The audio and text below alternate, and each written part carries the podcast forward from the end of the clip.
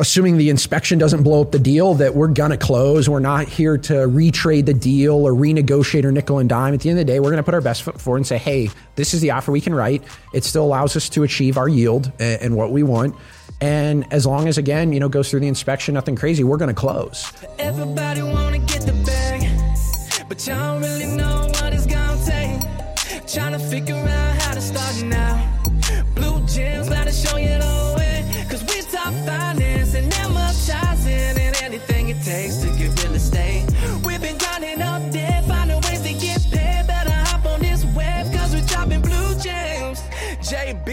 dropping blue gems.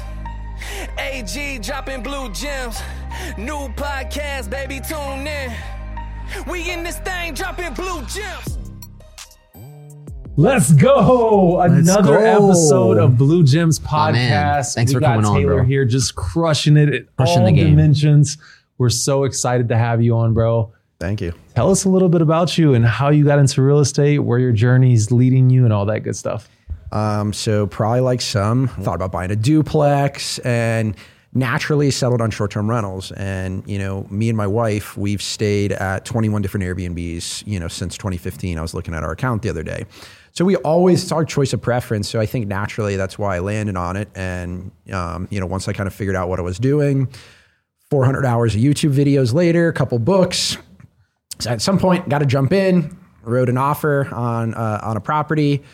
We actually wrote six offers before we got our first one, but got the first one and came in with that mindset of you know, hey, I want to buy one uh, one a year for the next you know 10 years. I'll be great. And then once you get one, you're like, okay, where's the second one at? It's like a tattoo, right? It- I'll just get one small tattoo, and then you're like covered in chance. tattoo. yeah, I, I think the quote is like it's a mile to the first tattoo and then an inch to the second. and, uh, it's kind of what it is with short-term rentals. There's a long buildup. You're like, I don't know, am I gonna mess this up? And then you buy one, you're like, okay, uh, let's get two, three, Yeah. four, etc. So, um, did that, and then, um, you know, just operationally and, and running short-term rentals. Um, someone reached out to me um, at a huge firm, and we have been building a short-term rental portfolio. And we have investors that invest with us, and we have a whole team now. And we go out and buy short-term rentals across the country. Um, so you know, we bring in capital, work on building that out and, into being a really awesome portfolio, uh, completely diversified across the U.S. Wow. That's exciting, man. I That's don't the most exciting answer we've, we've gotten. yeah, we haven't had anyone on that's moving like that. So, dude, elaborate some more. Like, like, tell us more about it. Yeah, so you know, as we stand today, we have 23 properties in seven different markets with eight more under contract. And so, you know, when, when we're looking to grow, we're just finding these areas where we can get strong cash flows. We want to be able to get multiple properties within that area. And, you know, you have to take into account, you know, different risk factors, whether that's regulation. And, you know, obviously for us, we want to make sure that this area has taken a stance on short term rentals. I think a lot of people get confused in that they're like, oh, well, short term rentals are allowed, but the municipality hasn't taken a stance. They haven't said yes or no. So it's allowed because they haven't made a decision, but tomorrow they could all of a sudden say, hey, they're not allowed or they're only allowed in these districts, and you could get in trouble.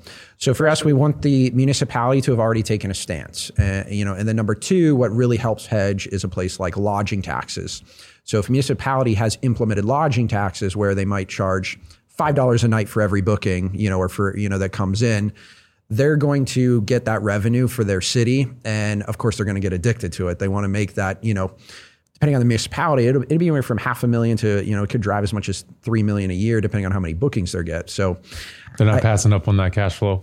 uh, not, not as a government entity. I haven't, I haven't seen any government entity give back money before. So I, I don't see them cutting that off. So, you know, that's how we look at these markets. And then, you know, I think it helps too when you look at places with established rental histories and um, places that people have been vacationing since the 70s or 80s before Airbnb even existed. You know, short term rentals have always been around. Airbnb is new and the platform itself, but people have been booking. So those are kind of the different hedges we look at for where to go and then obviously find, you know, these emerging markets to invest in. So I have a personal portfolio outside of our investment portfolio with our with our company. So me and my wife have ours, you know, kind of on the side and I'll always continue to buy more and grow that. Meanwhile, obviously, you know, I don't have as much capital as, you know, the firm does. So, um, you know, we're continuing to build that and grow that. Whenever I have spare cash, boom, I'll turn around and buy more for me and my wife. And at some point, you know, I, I, think every investor wants to make that trade off where instead of buying for pure cash flow, you can buy a little bit for pleasure, where it's in a good location, you're okay taking a lesser return. You know, right now I'm still in the growth phase, so I'm still chasing yield at the same token. Eventually, I think it's to make it a lifestyle play where, you know, you have enough cash flow coming in that you can add one or two and, you know, even if they make single digit returns or break even, you're pumped. It's still real estate. So you mentioned yield. How are you underwriting these deals? So what is your target return and, and how are you looking at a deal to make sure that it makes sense for your investors? When it comes to underwriting, um, you know, you have to look at um, you know things like interest rates. So every week we are reshopping and requoting interest rates. They have gone up recently on a weekly basis. So um, that's just as simple as changing the line. I most place sell sheet in on the pro forma. Um, you have to look at what kind of leverage do you want to use. You know, most places you can't get investment loan without at least 20% down. But from, you know, more of an institutional level, you know, they would want slightly less leverage. So maybe you get into that, you know, 25, 30, 35% down range. You know, then you're going to balance everything else out that's going to be standard, whether that's property taxes, utilities, all that good stuff. Um, you know, capex reserve. So how much money do you want to keep on hand? obviously as like a retail investor like myself i'm not going to have as big of a capex budget i'm not going to set you know a huge amount aside i think as we obviously grow we have a fiduciary responsibility and so you know you start at the top with purchase price the interest rate everything we uh, we talked about then you go down all your expenses boom now it gives out hey here's what we're looking at for projected returns so I'm a brand new investor. I just learned about short-term rentals. Why would I invest in your fund versus going out and trying to do it on my own?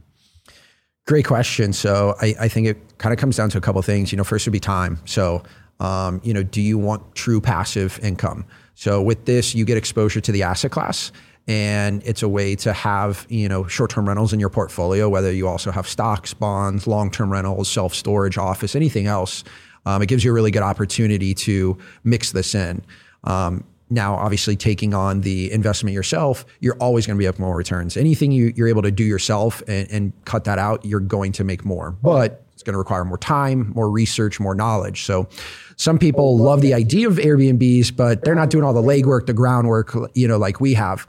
So if you can just kind of plug capital into a plug and play situation, you know, in essence, they own a fractional share of a bunch of Airbnbs, but they don't outright own their own individual one. So, um, but as time will tell, of course, we've learned that a lot of investors have, you know, invested and then they get that itch and will actually go out and find their own Airbnb for them, you know, based on their qualifications, what they're looking for geographically, price point, amenities. So you know, it's another add-on service because we already have the infrastructure and team to do it. Is we're just going to go help people find their own Airbnb, take our knowledge, take our expertise, take our team's skill set, and just apply it for somebody who maybe either doesn't have the time or you know the knowledge to do it themselves. Love it. Yeah. So like let's just pretend that I'm a brand new investor and I watch this podcast and this looks awesome. I'm like, yo, I'm I'm in. What's the minimum contribution, generally speaking, and like what type of yield are they going to be offered? Yeah, so um, you know, minimum in the in this current one is 25k. Um, you know, anything above that is acceptable. Um, you know, our, our target's always double digit returns. So, you know, w- with everything we go after, we want to look at, you know, hey, at the end of the day, can we target double digit returns? So, um, you know, that's kind of the big thing of what we're looking for. Um, you know, when we find these properties, um, you know, we're not trying to find something that's going to return a 5% return. It's just not worth um, the legwork, anything like that. There's other investment vehicles, there's other asset classes you can go into. So I think what people like about short term rentals is that upside potential that is there. At some point, the lifestyle does enter it. Um, you know, a lot of investors, you know, they like they we give them a a discount to um, you know book and stay at any of the properties within the portfolio. So it's kind of nice that you know, unlike say you know maybe investing in an office building like what we're in today, they're not going to go rent this office building and you know put a sleeping bag in here and stay overnight. but they might go on a rent and take a family vacation. So it is a cool opportunity to um, have that where it, is a lifestyle investment where you could still get a pretty good yield and at the same time you know get some use out of it uh, at the same time. Awesome. Man, I love it. So with you have 23 with this fund, right? Yeah. Your firm. Um, what does automation look like? Because I mean, that's a lot to manage. Yeah, um, I, we try to use a ton of technology, and you know, every day there's more and more technology and opportunities. So, um, obviously, there's guest communication, there's um, you know, revenue management. You know, most of this you can automate, but at some point you do still need a human element to it, and I think the team we have in place today and the team we're going to continue to grow will all be strategically picked. So whether it's acquiring the property and having an acquisitions team, and then once we get under contract and close, they'd get the new tile in, add the hot tub, the amenities. So they'll oversee that. Then the designers come in and they're actually going to pick the decor, the furniture, everything like that. And then once that's done, we'll get the listing ready and then turn over to the property management team. So I think it's just that constant. It goes from one person's department to the next. And so, um, really, depending on the, the life cycle, one department might get backed up. You know, if we have a ton of properties being remodeled, the operations team that we you know we might need to bring in more people because hey we have you know 12 properties being remodeled at one time Right. at the same token if we're adding more properties um, you know managing them we might need to bring in more customer service reps to help with the management side is where we at in the in the life cycle you know of the of the portfolio and seeing exactly kind of you know who needs help where. So at some point, every department will be a bottleneck, you know, maybe briefly. And so, you, you know, we try to want to give them the resources to succeed and be successful. So how big is your team currently? Like walk me through your org chart. So currently today we have 15 people. So our two co-founders um, come from tech, ex Facebook and ex Apple. Uh, we do take a tech forward approach to Airbnbs, but with that human operation element. We do have our own internal proprietary software that allows us to underwrite short-term rentals across the U.S. So underwriting over 2,000 uh, properties a day through our technology. And Wow. We do like four. Wow, two We do four. I know That's that incredible. you're not going to be able to share too much detail, but at a very high level, how are you underwriting so many deals in in one day? Yep. So uh, because of some key partnerships and you know key advisors on our team and on our board, you know we have um, MLS access, so we can target key markets. So you know today, right now, I think the software has about 250 markets in the U.S. Obviously, that's not everything, but there's just markets we might want to invest in. Um, analytical tools such as you know AirDNA, our own internal data, and so what it'll do is cross compare this three two versus other three twos being rented for average daily rate, occupancy, what projected revenue looks like. And then in real time, the system will just take those numbers and plug it into a pro forma. I think Zillow, what it allows us to do is can't see deals that are worth spending our time on and ones that aren't. So I think Zillow proved the point that you can't buy only based on technology. so we're not iBuying, that's for sure. But the technology does 80% of the work for us. And then that human element, the acquisitions team will go in and actually look at it more. But what's really advantageous is we're not wasting time on deals that no matter what, they're not going to pencil out. You know, they're a negative five cash on cash return. We don't waste time looking at those. But the system might say, hey, look at this deal in, you know, wherever, Indianapolis, and it's a projected 18% cash on cash.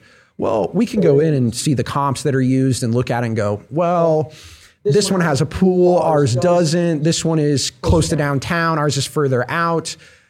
I don't think it's going to do 80K. It's probably actually only going to do 70 and we'll re underwrite it. Then once we re underwrite it, we look at the new return and say, well, you know, instead of an 18, now it's a 12. Well, a deal doesn't look as appealing maybe. Um, or we might look at the comps and, you know, might be the flip side. We see a 12 and we look at, oh, we have a pool and the comps don't. And so now we can be more aggressive with that list price. Whereas again, the more data points we're able to get, the more honed in on our offers. So other people might say, oh man, I think they paid too much for that. But we might have more data points that say, no, we, we know that we can do more revenue than this to, to hit our desired return. So that's kind of the awesome thing about the technology is it allows us just, like I said, see all those deals on a daily basis. Um, you know, obviously not perfect. We do miss some. Wish we could catch all the deals. So you mentioned the MLS, so you're not doing any off-market underwriting then currently. So whether that be a pocket listing, um, they know we're an active buyer. They know that assuming the inspection doesn't blow up the deal, that we're gonna close. We're not here to retrade the deal or renegotiate or nickel and dime. At the end of the day, we're gonna put our best foot forward and say, hey, this is the offer we can write. It still allows us to achieve our yield and, and what we want. And as long as again, you know, goes through the inspection, nothing crazy, we're gonna close. So I, I think having a assured buyer, uh, somebody like us, is very appealing to agents. And so, um, you know, definitely something we've continued to do is build our agent relationships across the country. And um, they know that, hey, if it's a short-term rental in a potentially good market, is hey, bring us those deals. You know, obviously they're incentivized too; they get paid for it. Um, but it's just a great opportunity. So yeah, only about ten percent's been off market. Would love to, you know, look at buying more off market, you know, deals and properties. Uh, that does require systems, time, you know, capital and, and effort to to build those out. Not saying they're not worth it, but I do think with everything we have on our plate today, um, you know, it's not something we're pursuing. Um, you know, as time allows, as more capital allows, we, we might do that. But we're still buying, you know, pretty successfully on market. So I, I think too, if deals dried up, it might be something to invest in. For sure, smart man. So, out of all of the markets that y'all are in right now, which which ones are y'all most excited about? Uh, moving forward, or Just current state. stand? So you you're in seven different markets, correct? Yep. So as we sit today, we're in uh, Joshua Tree, California, Scottsdale, Arizona, Panama City Beach, Blue Ridge, Georgia, the Poconos in Pennsylvania, the Catskills in upstate New York. We just closed in Branson, Missouri, and we're under contract in a couple, you know, other strategic markets. So haven't closed those yet, so nothing, nothing official. But um, yeah, we do have a nice spread. We've got some West Coast, some Northeast, South. But then when you also look at it too, we have a good seasonality blend where in Scottsdale, January, February, March is peak season. Most anywhere else in the country, unless you're at a ski resort, January, February is typically slow. You know, especially if you look at the Pocono Mountains. You know, not necessarily. You know, if you're in the Poconos by the ski resort, sure. But if you're kind of in the Poconos by the lake, it's going to be pretty dead. So as far as getting that seasonality and balancing cash flow, I think that is nice to have. Same thing with having Panama City Beach. Um, you know, or like you look, start looking at other Florida markets like a Tampa, Fort Lauderdale same thing that first quarter of the year is going to be very popular. They want to go to blue ridge they, you know they want to go to all these other markets and that's where as we look forward it's kind of that blend of like i said coastal lake mountain you know now we want to start mixing more like you know traditional urban markets where you know i think covid taught us like hey stay away from those markets but there's definitely you know you know at the time of recording this year there's definitely a, a rebound in you know these you know more traditional cities that people are, are traveling to so i think for us it's just smart to incorporate that into our portfolio and have more of these traditional you know cities and, and urban places to invest in Yeah, just keep it really diversified, right? you know, if a hurricane hit and all our properties were coastal Florida, could be a problem. It's a problem. Uh, yeah, just, you know, uh, doesn't matter how much insurance you have, there's still you know time and, and and headaches that go with it. But I think you know key is is balancing that out, and you know, like I said, not not overexposing to one individual market, one individual style. Um, you know, that's that's also bed and bath count. You know, hey, we have too many one bedroom condos, or hey, we have too many six bedroom, you know, family reunion bachelorette style mansions. We have too many run of the mill three twos. You know, I think it's it's keeping a balance of each of those in the portfolio, making sure we don't carry too much of one of those, um, you know, sizes. Man, Super smart. You've thought about everything. So as you're as you're thinking about scaling, you went the route of of building a fund, going through syndication. So walk me through all the steps and the regulations you had to go through to do something like that.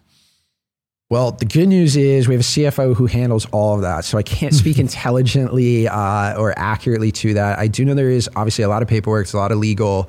Uh, you know, you're getting the, the SEC, the IRS, everybody involved. So, um, you know, it does give you an opportunity to, you know, obviously leverage other people's money.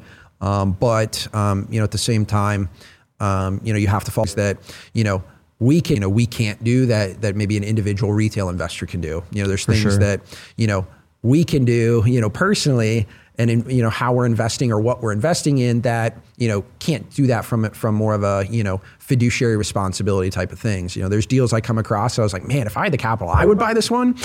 But, you know, from a fiduciary responsibility, unfortunately, we can't buy it, you know, and be like, man, I would, you know, I would buy this, but it just doesn't make sense for us and, you know, staying within the rules and, and what we're allowed to do. So, um, yeah, I mean, there is a lot of legwork. I'm, I'm very thankful that we have, you know, somebody way smarter than me to, you know, handle all the legal and the financial. Um, you know, so if you've ever seen Wolf of Wall Street, oversees the finance department. We call him Jordan Belfort's dad. Um, you know, so if you've ever seen Wolf of Wall Street, uh, you, you know exactly the personality, and he makes sure to keep us in line. He makes sure that the spending stays in track, and we're not doing this crazy, you know, we don't need this $6,000 living room couch. He's over here yelling at the designers. Like, no, we got to keep this budget in check here if we're going to get the returns we want. So it's always good to have a guy like that on your team. And, uh, you know, we're forever grateful for him. So yeah, we call him Jordan Belfort's dad. I love it. We'll put you on the spot. So Oh, if you had to buy a property right now, you had to in the next week, you and your wife, not the firm, where would you park your money? What market? And assuming me and my wife are going to hold this for a long-term horizon, me being a, a younger guy in my early 30s. Yep, exactly. I would go and invest probably in a market like a Florida, um, you know, probably like a Tampa, a Fort Lauderdale. it's going to be really tough to have any downside appreciation. You know, let, like very bullish on a place like West Palm Beach, Fort Lauderdale. Right now, it doesn't make much sense to invest west of 95 and then at the same time you can't invest in the Atlantic Ocean. You know, same thing like a market like Tampa, and, you know, in Pinellas County. Uh, you know, which is where Clearwater is. There's only when you go over the bridge from downtown Tampa. Again, there's only so many you know land, Sure. and so I think that's where I would probably park my money. Um, you know, actively looking in those markets. Um, obviously, still want the best return, but if I had to know that, hey, I, ha- I need to balance returns today with also the potential to not lose money down the road. I don't see people stopping moving to Fort Lauderdale or West Palm Beach. I don't think people are going to stop moving to Tampa. I mean, I used to live there for six years. Um, you know, definitely a great market. Those are good opportunities that I would think, you know, w- would be where I would park money tomorrow for me and my wife for a long term basis. So you skipped over one city, and I think you know what city I'm talking about. Why is Orlando not on that list? even though I live here, I get asked this all the time. Uh, you know, personal experience here. I know a lot of guys who are crushing it, probably like the guys at this table here. I also know people who've gotten their wounds licked. I've seen five bedroom properties be priced down all the way to 119 a night, and, and I struggle to give my one bedroom away for less than 119 a night with the value we feel we have in it. So um, the other thing is is institutions. So obviously we're you know we're much smaller than you know a BlackRock or one of these massive institutions. We're still just growing our, our private equity firm, but um, arguably in the country today, you know, two of the most institutionalized markets w- would be Orlando and would be Joshua Tree, California, and that's where actual institutions are dumping hundreds of millions of dollars. And so when we look at people building entire neighborhoods just for short-term rentals, and it's not think that gets a little tricky where it's never fun to compete with people who have more money than me. Uh, it's not it's not fun. I like going to towns where you know I'm competing with Uncle Bob and he took his listing photos with his iPhone six and that's my competition.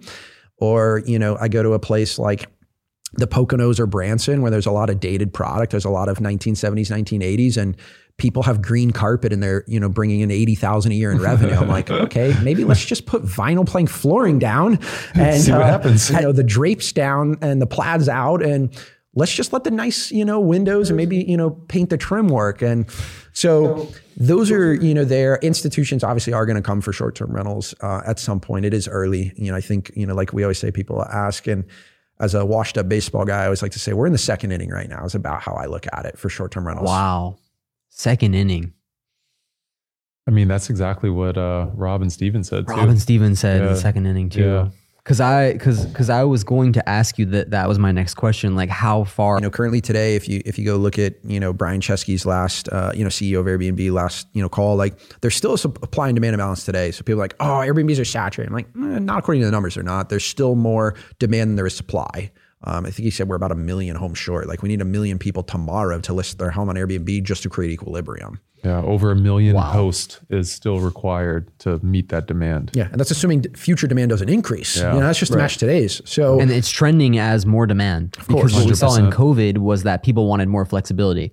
And so what does that do for Airbnbs? That makes them even more attractive. People have a hybrid work environment or they're be able, or they're able to work entirely from home. And so now you're able to travel more and naturally demand is increasing. And some inter- international travel is still not open Not for some countries still, you know, so Yeah, wild. I, I think that, and then when we talk about institutions, you know, outside of you know Orlando, Disney, and and, and Joshua Tree, um, you know, we've talked to a huge institutional, um, you know, real estate company before. They're a multi-billion-dollar company, and they're like, yeah, we don't get involved in in an asset for under fifty million. So, I mean, just think about that today. Like, if you needed to spend fifty million dollars in short-term rentals as your part of your quote unquote your firm, where are you going to go tomorrow or today to get $50 million worth of short term rentals? It doesn't exist.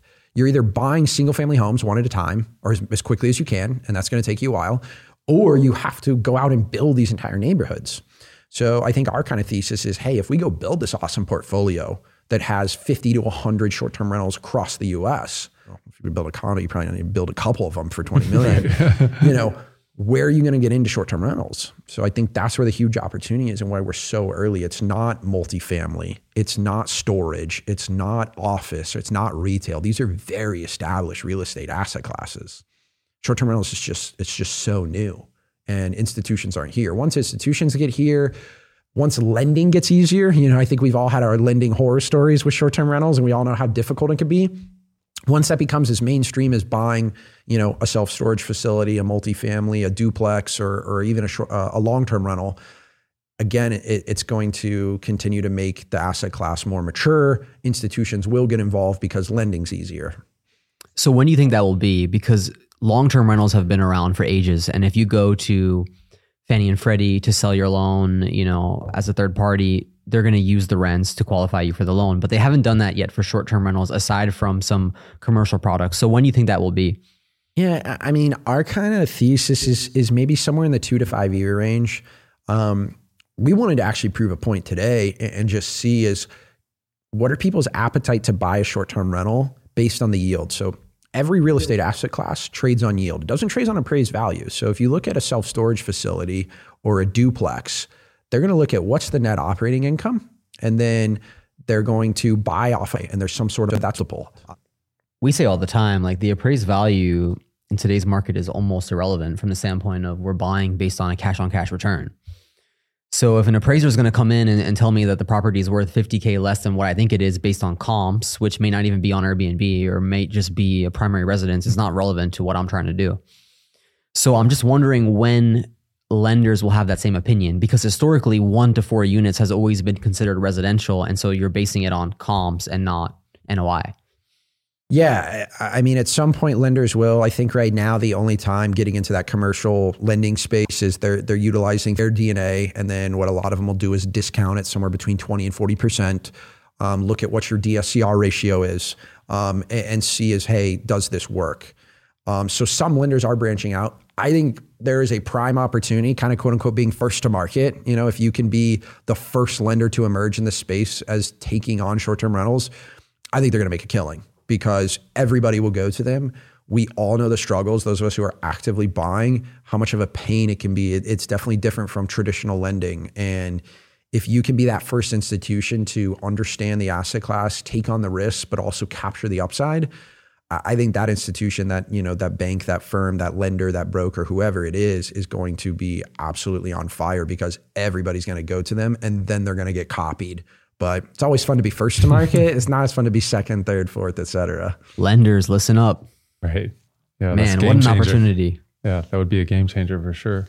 I think unfortunately they have people they have to respond to. So you know there there might be some some entry level or low level guys on the totem pole who are like, man, we should get into this space. There's so much opportunity, and the guy at the top there, he loses his cushy job. So, um, but at some point somebody will make that leap. Like in everything, somebody makes that first risk, and it'll be awesome when it does because that person's going to get a ton of business and it's going to make it easier for you know investors like us and you know regular investors everybody speaking of like shifting focus or, or taking risk right would you ever consider an str like a luxury str and what's what's your thought process on that yeah um, you know personally I, I, think it'd be pretty cool um, you know, you can get a little trouble is what happens when the market softens. I think even looking right now, when you look at the price cuts that are on, you know, Zillow, Redfin, a lot of them are coming from that million plus right now. There's if you are wanting to buy um, right now and you can afford that one to two million, there's a lot of opportunity to pay very less than asking price right now. Uh, it, it, just exists in the marketplace. I think that's a very soft area. There's not a lot of buyers in one to two million anyway and the fact that you know now there's multiple inventory um, you know it's hard so they're doing a lot of price cuts um, if you have a unique product in a unique location whether that's oceanfront for luxury or a ski resort or something that makes you different i think gives you so much upside the biggest advantage with luxury properties is i think you can differentiate even more from the others when you have a 3-2 in a market with 500 other 3-2s it gets really hard to differentiate because you might do one thing and then everybody else does it. You look at a place like Gatlinburg, and at one point, everybody thought, "Oh, I'll be different. I'll put a movie theater in mine." Mm-hmm. And now you look, and it's probably like I don't know the numbers, but probably half the market has movie theaters. Maybe so now, more, yeah. exactly. So if you if you Google search and people are like, "Oh, this Airbnb doesn't have a movie theater. I'm not going to stay here. This thing sucks." Yeah. you know, so it, it's kind of seeing, but within that luxury, you have a bigger space, you have a bigger lot, you have a little bit more room to play. And so I think naturally that allows you to board in the backyard of some things to a miniature golf course, to put, you know, a pickleball court in the backyard, a basketball court, like do these other cool things, you know, um, you know, if you have an oceanfront location, you know, you can cater events and do, you know, little weddings or gatherings. So there's so many more opportunities, I think, to be high end. And that's where investing in luxury short term rentals also is, is, a little bit of an art form. The numbers might tell you like this doesn't make sense, but if you go execute a plan, and that's where the art side of it comes in, your returns are through the roof. So I, I really think investing in luxury um, becomes less about the numbers and more about the art. I think you can only, you know, at the end of the day, you can only get X for a three bedroom in this market. Like people just aren't going to pay. But with that luxury, you know, it's almost uncapped. Oh, I love that. I mean, I'm pretty bullish on, you know, transitioning into luxury STR space, you know, less competition. Uh, I think better quality tenant and uh, you know just something that i would be a lot more proud of. Also more particular i, I would say when you uh, that was one thing i have noticed when you look at the reviews on those luxury properties you know we have like you know, there's like uh, cleanliness there's location there's all that stuff. The, the little one there called value uh, i think that gets tough when somebody's dropping you know two grand a night. It's got to be two grand a night in their head and unfortunately i think some people come from different backgrounds. So it's probably the you know the only quote unquote real drawback i've seen is that you know, maintaining that 5.0 rating on your uh, Airbnb is going to be a little tougher because I think you'll you'll get some some threes and fours for value. Now, obviously, if the place is very clean, if the location's prime, those are always going to stay five, and overall experience might still be five. But you know, I think I think unfortunately, you know, hey, we want to drive revenue, we want to get two three thousand a night, but we better deliver two to three thousand dollars worth of value. Um, and so I think that can be tough at times with that luxury, you know, there because there's only so much you can do, but at the same time, if you're the only five bedroom and somebody wants to book, you're going to price that thing as high as you can. You know, that's the best part about dynamic pricing. It's supply and demand. And if there's not a lot of five bedroom ocean fronts and it's Memorial Day weekend and you're holding out for a high price and somebody wants to book, they're going to pay 2000 a night because you're the only one available. Yeah. And I mean, I think because you are going to be competing with less other properties, right? You'll have options to hire a strong team and offload some of that, you know? So I'm, I'm, I'm pretty bullish on it. I'm, I'm curious to see what happens. Yeah, I, I think you have a good thesis there. Um, it's definitely something we've looked at, you know, um, I think for us, you know, we, we did have internal discussions. Do we want to be like maybe like a Wander, one of those like that just does luxury short-term rentals only? Do we want to just maybe add a couple luxury into what we do? You know, I don't know. Our, our bread and butter is, you know, just looking at the data, finding these these opportunities.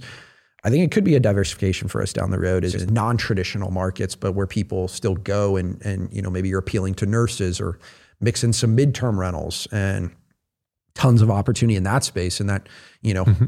30 wow. 30 day to 6 month rental range there's there's huge opportunity. Yeah, Aiden and I talk about that. We love midterm rentals because we feel that it is an asset class that literally no one is doing. No one is talking about it, no one is fulfilling the demand and you always want to be first and you want to be first to market. and the trend that that I personally feel is again as people become more flexible with their workplace, the demand for a midterm rental and people wanting to go and visit numerous cities and be able to work out of those locations for an extended period of time, maybe in that three to six month period, will become more and more. And so, if you can get first to market and fill that demand, you'll make a killing now the opportunity seeing I've seen young professionals build like an ecom business and sell it. And, you know, one guy I know and, you know, I've kind of just stayed in touch, you know, loosely through social media. You know, he wanted to go travel and he's like, man, I'm going to go spend 30 days here. And then I'm going to go spend 30 days here. And right. so now you can kind of check all those off. And he lived out of, you know, 10 or 12 different Airbnbs for an entire year. You know, he's over in Europe. He was over in New York. He was over in California. He was in Texas. He was in Florida excuse me, just going to all these different places. And I think it's a it's because of having that. At the same time, you know, I've also seen somebody who's like, hey, I want to spend six months in Europe and then I want to spend six months here.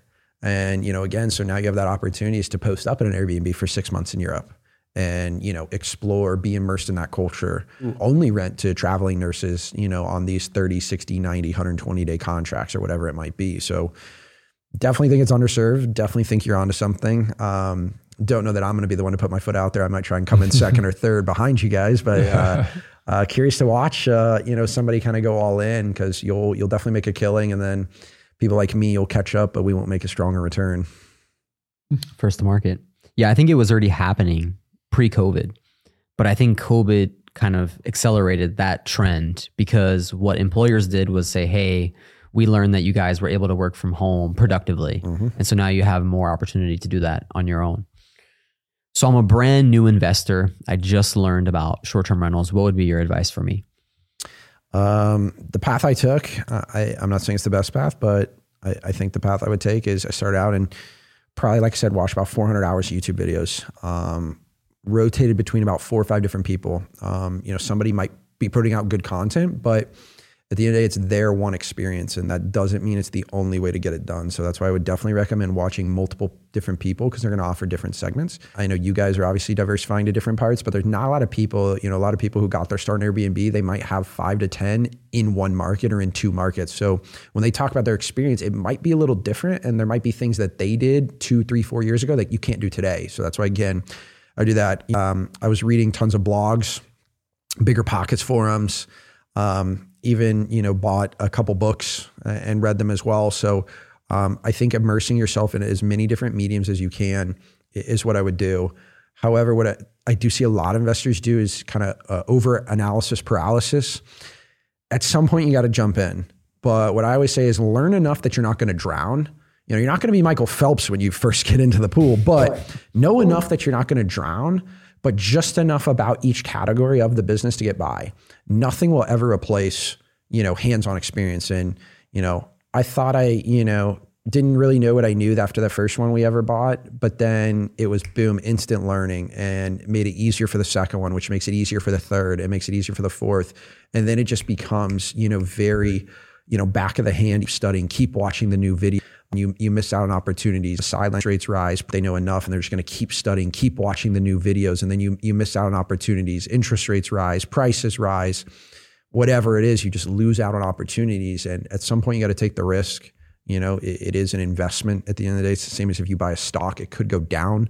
Um, but do your research, know enough, don't drown, and you know you'll do fine once you're treading water and getting inside. Knowing what you know now you can go back in time to when you first started, what would you do differently? I'd buy a lot more. I was rates are going to double, taking out every loan from friend and family and being like, we have to buy now because rates are going to double and prices are going to. So if I knew what I knew now, I would. Um, I also think too, uh, operationally, I'd have more systems. I, I would say that I, I, didn't come in as systemized as I am, whether that be with you know how I handle check-ins, how I handle um, you know setting up a property, how I handle communication with cleaners. You know, I think I kind of was just like, hey, I'll figure it out as I go, and like, hey, other people did this, and I'll try that um, naturally going to happen and build a system to uh, not work and you're always going to make tweaks. I mean, we're even making tweaks to our system today. I think that's naturally going to happen. And every time you go into a, a new market or a new place, you're always going to learn something new and add a system. And I think that's where, um, you know, I, I would definitely do is build a system to start. Might not be the right system or the best system, but have a system. And that's going to really help, again, just accelerate your growth as you continue to grow your short term rental portfolio. Love it. The year is 2027. Where is Taylor Jones? I mean, hopefully on a golf course somewhere. Um, so personally, what does it put us five five years from now here? Um, you know, I'm hoping at this point we, you know, maybe have had a nice exit on our portfolio at the firm. Um, you know, personally, would love to have you know continued to build my own portfolio. Um, ideally, I'm in a place where I'm not required to work knowing my personality, I don't think I'll ever quote unquote retire. But I think it would be nice to just have that opportunity to um, not say yes to meetings I don't want to do and not work on projects I don't want to do. But um, I, I don't see myself as ever stopping. I think again, when you know cash flows you know exceed life expenses, you know that's where you can start making those lifestyle investments. And if you can buy it and you know have that opportunity, you know that's where like i said you know finding that 0% return property and you just go use it you know x amount of time or you have you know a place you know out in the harbor in maine or you have a place in you know san diego or wherever you you know your lifestyle takes you get a place internationally. I think that'd be fun. Yeah. Yeah i would love to, to own internationally too for sure. 100% so last question. It could be about real estate life relationships, anything What's one blue gem, the last blue gem you want to leave with the audience? Find something that you enjoy doing. And for me, I've, you know, bartended through college, been in the service industry, I've done sales work, and I think, you know, this is really where I was meant to be. And so if you're not finding where you're at, is just go pursue it, go try. Like I had no idea if short-term rental was going to work. I didn't know if our first one was going to be successful. But you got to make the leap. so true. Because if you never actually give it a try, you never know if it could have been. And um, I think a great quote I had is there's no such thing as losses, they're only learning experiences. And so even if like, you know, that first property, we would have lost 10 grand on it, it, it wouldn't have been a loss. It would have been a learning experience. Cause I tell you what would happen, definitely wouldn't have lost 10 grand on the second one. You know, if that was our experience, not everybody's obviously going to hit a home run like, like we did on our first one, but, um, that's what, that's the biggest thing I would say is in anything, whether it is short-term rentals, find something you like doing. You can really be successful and carve out a niche in something that you enjoy doing every day. Love that, man. And yeah. um, where can people find you? Uh, I hang out on Twitter. Um, that's where I'm putting out content daily uh, on everything short term rentals. Really feel like the more I give back, um, rising tide lifts all boats community. So um, I'm at Mr. Jones STRs is where you can find me on Twitter. Boom. Boom. Love it. My man. Thank you man, so what much. an episode. Absolutely. Appreciate for coming on. JB dropping blue gems. AG dropping blue gems. New podcast, baby, tune in. We in this thing dropping blue gems.